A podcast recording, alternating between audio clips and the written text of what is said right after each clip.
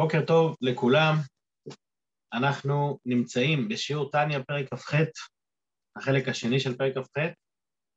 היום בעצם אנחנו מסיימים את הסדרה של שלושת הפרקים בנושא השמחה. בהמשך הדרך, כן, עדיין יש לנו את ההמשך של השמחה, זה לא מסתיים לגמרי, זה בעיקר אפשר לומר מסתיים החלק של למה לא להיות עצוב. בהמשך הפרקים אנחנו גם נלמד למה שווה להיות שמח. אז אדמו"ר זקן התייחס בפרקים האחרונים לכמה סוגי עצבויות שיכולות להיות לאדם, אם זה עצבות מדברים שקורים בעולם, אם זה עצבות מנפילות שלו, אם זה עצבות מעצם היכולת שלו ליפול, אפילו אם הוא לא נפל עכשיו בפועל, עצם היכולת ליפול, ובפרק שלנו אנחנו מדברים על עצבות שקורית לאדם באמצע שהוא במצב טוב.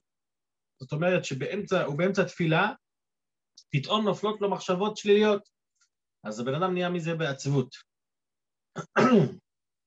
אז בשיעור הקודם, בתחילת הפרק, אדמו"ר זקן הסביר לנו, דבר ראשון שלא צריך להתייחס. לא, אם נופלת לך מחשבה שלילית, אל תנסה להתייחס למחשבה הזאת. בשיעור של היום הוא יסביר את הנקודה הזאת יותר, איך לא להתייחס ולמה לא להתייחס. בהמשך הפרק הוא אמר, אחרי שאתה מבין למה לא להתייחס, אז תבין שיש לך שתי אפשרויות של התמודדות, שאת שניהם אתה צריך לשלול. אפשרות אחת, זה האפשרות של להתעסק עם אותה מחשבה ולהעלות אותה לקדושה. על זה אמר אדמו"ר זקן, איך יעלה אותה למעלה אם הוא בעצמו מקושר למטה. זאת אומרת, העבודה של צדיק היא להעלות מחשבות שליליות וזרות. למה? כי הוא מקושר למעלה, והוא יכול לרומם ולהעלות את המחשבות האלה. לעומת זאת, בן אדם שהוא נמצא למטה, הוא לא יכול לעסוק בתיקון המידות, אם הוא בעצמו עדיין מקושר ויש לו נפש של רשע. אבל הצדיק, היות שהוא ראש בני ישראל, והוא מקושר לכולם, אז הוא יכול לרומם, זה כמו, יש משל שלא הבאתי אותו אתמול, כמו שיש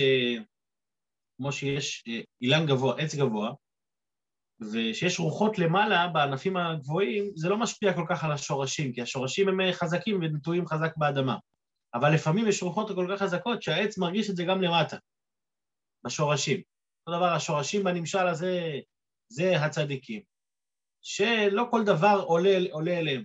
לעומת זאת, כשיש רוח חזקה, שיש מחשבה זרה חזקה, אז גם הצדיק מרגיש את זה, והתפקיד שלו זה לתקן את זה בשורש שלו, בשורש של אותה מידה. וזה משפיע על החסיד, על אותו בן אדם, שישתפר. בשורה התחתונה זה לא התפקיד שלך להתעסק בהעלאת מחשבה זרה. דבר שני, אולי אני אהיה עצוב מזה, איך יכול להיות שנופלת לי מחשבה באמצע התפילה?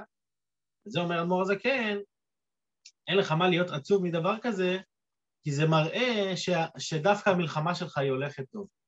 כי כשאתה נלחם כמו שצריך, אגב, על התפילה כתוב, שעת צלוטה, שעת קרבה, זאת אומרת ששעת התפילה היא שעת קרב, זה לא זמן נינוח. למה זה לא זמן נינוח? כי כשהנפש האלוקית מתגברת, אז הנפש הבעמית היא מתגברת עוד יותר, היא מרגישה שהסוף שלה מתקרב, ולכן היא מרגישה צורך להתגבר.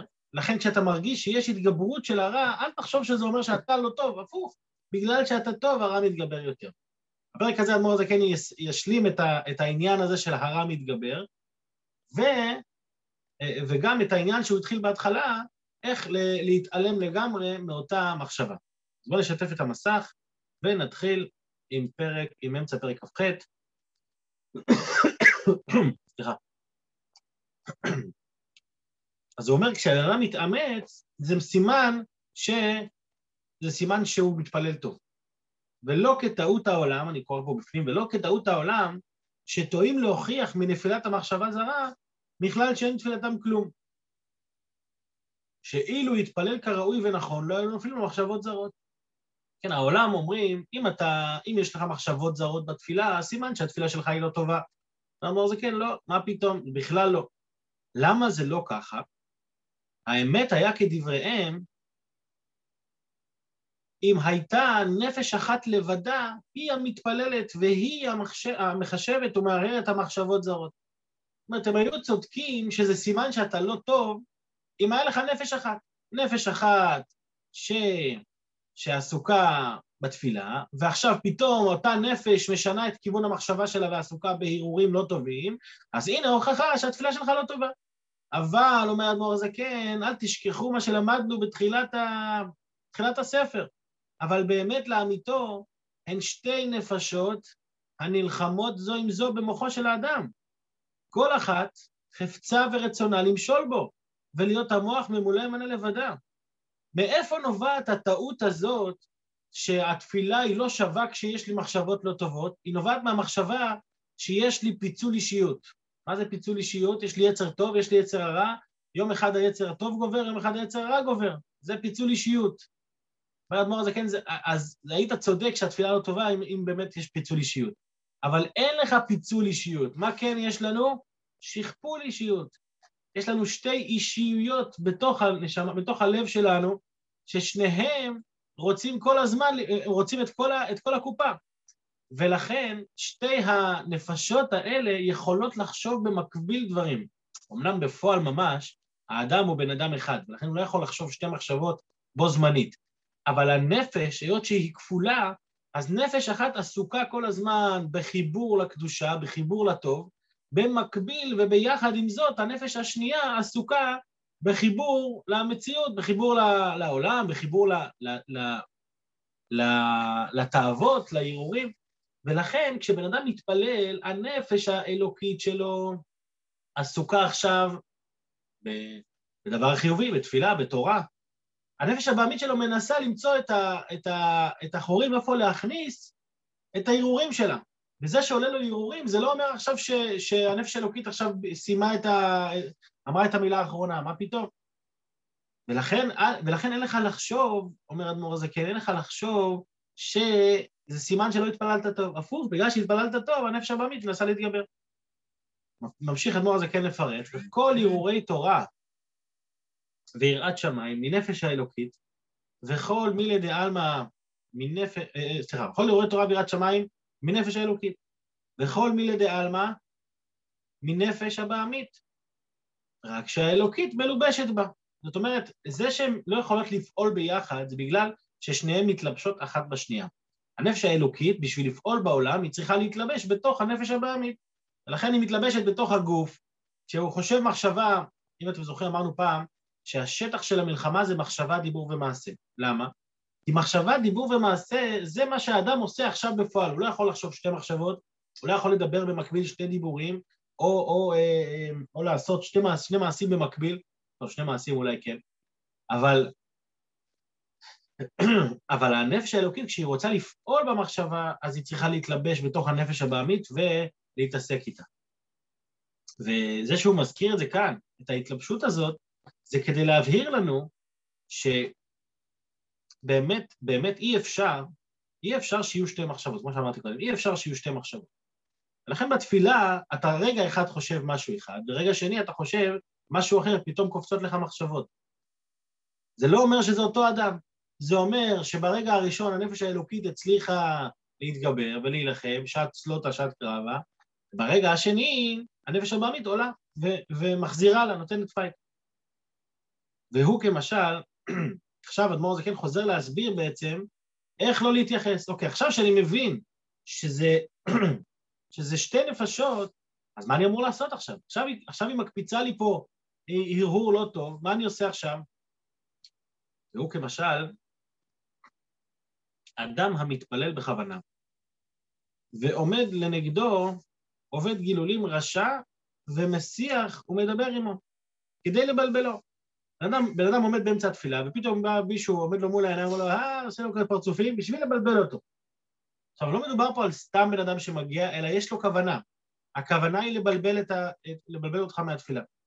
מה העצה שעושים עם בן אדם כזה? שזאת עצתו בוודאי, שלא להשיב לו מטוב עד רע, ולעשות עצמו כחרש לא ישמע, ולקיים מה שכתוב, אל תן כסיל באיוולתו, פן תשווה לו גם אתה. זאת אומרת שבן אדם בא ומפריע לך, בכוונה להפריע לך, אל תנסה להתמודד איתו בכלל. כאן יש לנו פה בעצם עצה גדולה, גם, מה שנקרא, עצה לחיים. בפרקים הקודמים, אדמור הזה כן נתן לנו עצות איך להתמודד עם המחשבה. תתמודד על ידי שתחשוב ככה, שתחשוב שהכל לטובה, תתמודד שתחשוב שיש לך זכות להיות בינוני, מלחמה, תתמודד. כאן לא מדברים על התמודדות, למה? כי עצם ההתמודדות זה מה שהוא רוצה להביא אותך, הוא מנסה למשוך אותך להתמודד מולו, כי הוא יודע שאפילו אם אתה תנצח אותו, עצם ההתמודדות זה כבר ההפסד. ולכן מה העצה? אל תתמודד. למה לא להתמודד? כי מדברים פה על תפילה. לכל זמן ולכל מצב יש את העצה הספציפית שמתאימה למצב שלו, שזה אגב מה שיפה בפרקים האלה שאנחנו נמצאים בהם עכשיו, שבתחילת התעניית פרק חפי אדמור זה כן העמיד לנו את הבניין, בנה לנו איך זה בנוי הנפשות, איך מלחמים והכל, עכשיו אדמור זה כן בא ואומר, בוא נרד לפרקטיקה יותר ונביא לך עצות בשטח, ולכן אם הנפש הבאמית באה להתמודד איתך, זה כמו שבן אדם עומד ברחוב, נגיד הוא יוצא להפגנה, כן? ומגיע מישהו מהצד השני שהוא מפגין נגדו, ומנסה עכשיו לדבר איתו. עכשיו, אם השיח הוא בוא אני רוצה לשמוע את הדעה שלך, אני רוצה להבין על מה אתה מפגין, אז בסדר, אתה מתחיל להסביר לו אותו. אבל אם הבן אדם, אתה רואה שהוא מגיע רק בשביל להפריע לך, המטרה שלו זה עכשיו שלא תצליח להוציא לפועל את מה שאתה מתכנן. אז אתה מבין שאין לך מה להתעסק איתו, אין לך עכשיו מה להסביר לו, בוא נסביר לו למה זה טוב, למה צריך להתחסן, למה צריך, אתה לא נכנס עכשיו לדיון בכלל, כי אתה מבין שאין לו מטרה לעשות דיון ראוי, אלא יש לו מטרה בסך הכל להניע אותך מלעשות מעשה מסוים. וכשזה המטרה, אז גם הפתרון הוא בכלל לא להתייחס, גם בתפילה.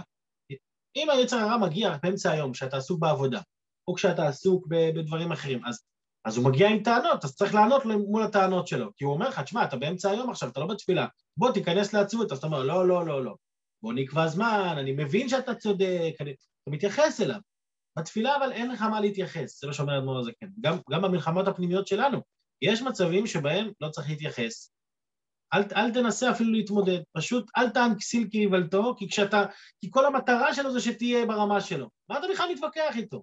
מתווכח איתו, אתה, כן, פרופסור מכובד צריך להתווכח עם איזה צייצן ברשת, על מה אתה מתווכח? אתה בכלל באותו רמה שאתה צריך להתווכח איתו?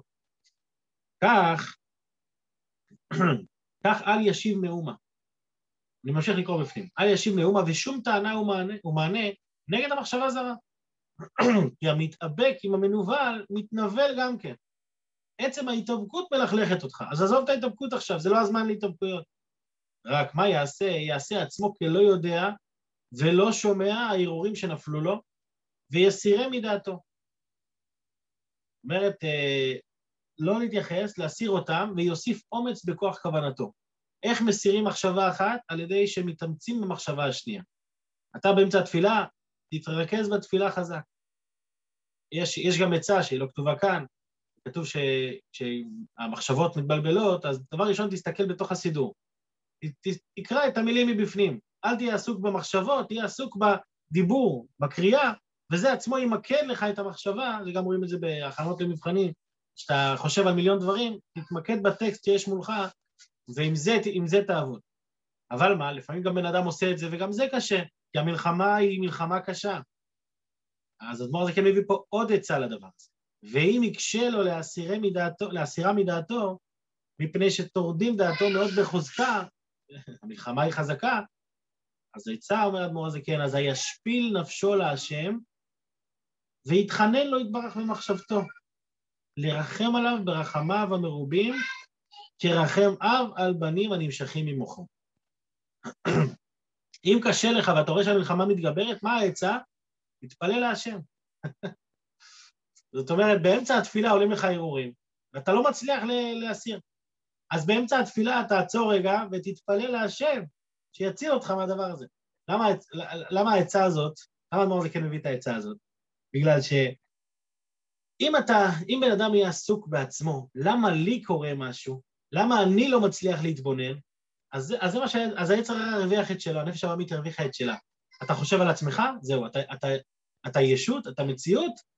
מספיק לי, אני את היומית שלי עשיתי בה להפריע לך, אבל אם הבן אדם במקום לחשוב על עצמו, כמה אני גרוע, על מה הוא יחשוב, השם תציל אותי, הוא חושב על השם, הוא חושב על הקדוש ברוך הוא, הוא אומר אלוקים אני רוצה שאתה תעזור לי, אז עצם התפילה הזאת, זה עצמו יעזור לו מלמעלה, זאת אומרת הקדוש ברוך הוא ירומם אותו, לכן הוא אומר ככה, ישפיל נפשו להשם, תבטל את המציאות שלך, תעבוד על זה שאתה לא פה המרכז, אלא מי המרכז?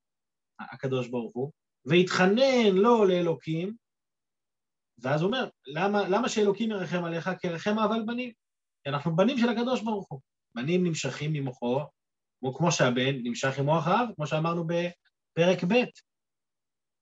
וככה, בזכות אותה תפילה, זו סגולה שהיא חצי רוחנית, חצי סגולית, חצי פרקטית. הפרקטי שבזה זה שבן אדם מפסיק להיות עסוק בעצמו, מתחיל להתפלל להשם. זה עצמו יגרש את המחשבה. הסגולית זה שפשוט תבקש מאלוקים שיצילו אותך, כי המחשבות מתגברות יותר. וככה, זכות זה ירחם השם על נפשו, הנמשכת מאיתו יתברך, להצילה ממים הזדונים, להציל אותה מהמחשבות השליליות האלה, ולמענו יעשה. זאת אומרת, הקדוש ברוך הוא יעשה לא בשבילי בתור בן אדם, כי אני, מי אני? אני כלום. אלא תעשה למענך, איך אנחנו אומרים ביום כיפור, עשה למענך אם לא למעננו. אנחנו אין לנו שום דבר, אבל אתה תעשה בשבילך, כי כשיהודי מצליח להתגבר זה נחת רוח למעלה. איך אמרנו, איך היה הלשון שם שאמרנו בפרק חבזיים? כל פעל השם למענהו, הפעולה זה למענהו, למען השם, כי חלק השם ממש עמו. זאת אומרת, אם אנחנו, הבנים שנמשכים ממוח האב, שאנחנו חלק מהשם ממש, חלק אלוקה ממעל ממש, אז כשאנחנו נופלים, אז את מי אנחנו מפילים איתנו?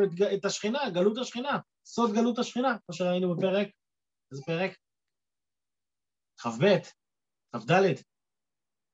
אז אם אנחנו נופלים, אז אתה נופל איתנו, אז למענך תעשה, לפחות בשבילך, כי אנחנו, מי אנחנו, תראה איזה מלחמה קשה אנחנו חווים. אז לכן העצה אומרת מאור זה כן, העצה היא להתפלל להשם שיציל אותו מהמצב הזה.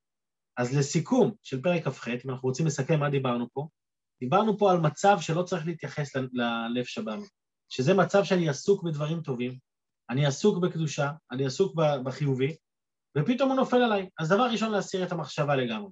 לא להתמודד, לא לנסות. למה לא להתמודד? כי התמודדות חיובית של לעלות לקדושה זה התפקיד של הצדיקים. התמודדות שלילית של עצבות, זה ודאי לא טוב, אבל מה אתה עצוב?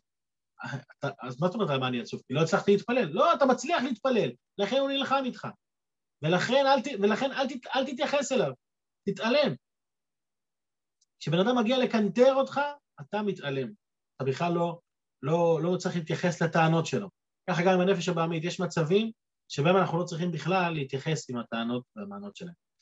פרק הבא, פרק כ"ט, אדמו"ר הזקן כבר התחיל להיכנס לעומק של המושג, איך להתמודד עם טמטום, עם טמטום הלב, טמטום המוח, איך באמת, זה פרק שהוא סוגריים בתוך הסדרה הזאת, לא רק איך לשמוח, אלא באמת איך אני מתמודד עם אותם מניעים אובייקטיביים שהלב שלי פשוט לא מצליח להתחבר. אז זה בעזרת השם בשיעור של מחר. אז יישר כוח לכולם על ההשתתפות, שיהיה בינתיים יום טוב, יום מוצלח לכולם. יישר כוח, יום נעים. יישר כוח, יישר כוח.